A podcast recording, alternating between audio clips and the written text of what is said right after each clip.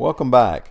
There's a big hearing today up in Washington, and pretty soon our senators will have to decide where they stand.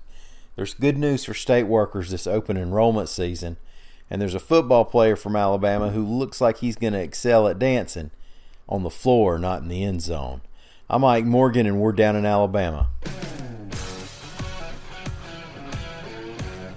Both Supreme Court nominee Brett Kavanaugh and the woman who first accused him of sexual assault, Christine Blasey Ford, are expected to testify today before the Senate Judiciary Committee.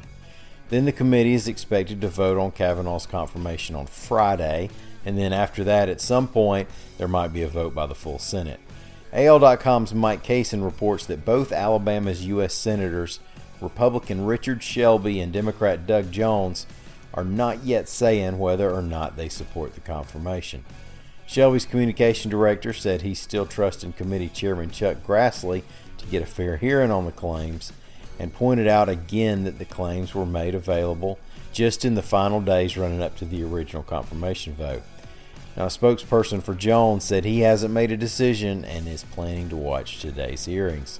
Look, we can all just check our social media feeds and see that people are going to base what they believe on which side they're on. There have been reports that look better for one side and other reports that look better for the other side, and you probably don't see anyone out there sharing both those types of stories.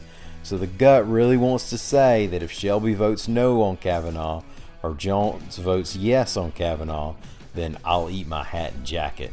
I'm probably not going to need them for a while anyway. But we know that Shelby didn't go in for Roy Moore during the Senate race just to back a Republican, and it's still early yet to judge everything Jones is going to do. But yeah, if either crossover, I'll eat my hat and jacket. We'll see. If you're an Alabama State employee and you're covered by the Alabama State Employees Health Insurance Plan, good news. You won't see increases in premiums or charges next year. Mike Cason reports that the insurance board approved a recommendation to keep premiums and benefits the same. Said board CEO William Ashmore, it looks like through 2020, if everything remains the same, we should be in very good financial condition.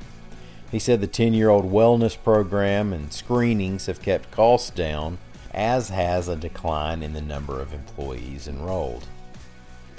The Alabama connection on the current season of Dancing with the Stars got off to a great start in week one. Demarcus Ware played high school football at Auburn High, college at Troy, and he was selected in the first round of the 2005 NFL Draft by the Dallas Cowboys. He played outside linebacker and defensive end for Dallas and Denver through 2016, and he made nine Pro Bowls. This week, he began competing on Dancing with the Stars with dance pro Lindsay Arnold, who's a mainstay on the show. The pair tied for the most points from the judges 23 out of 30. Well, thanks for listening. We're back tomorrow. Until then, we'd love to have you drop by over at al.com.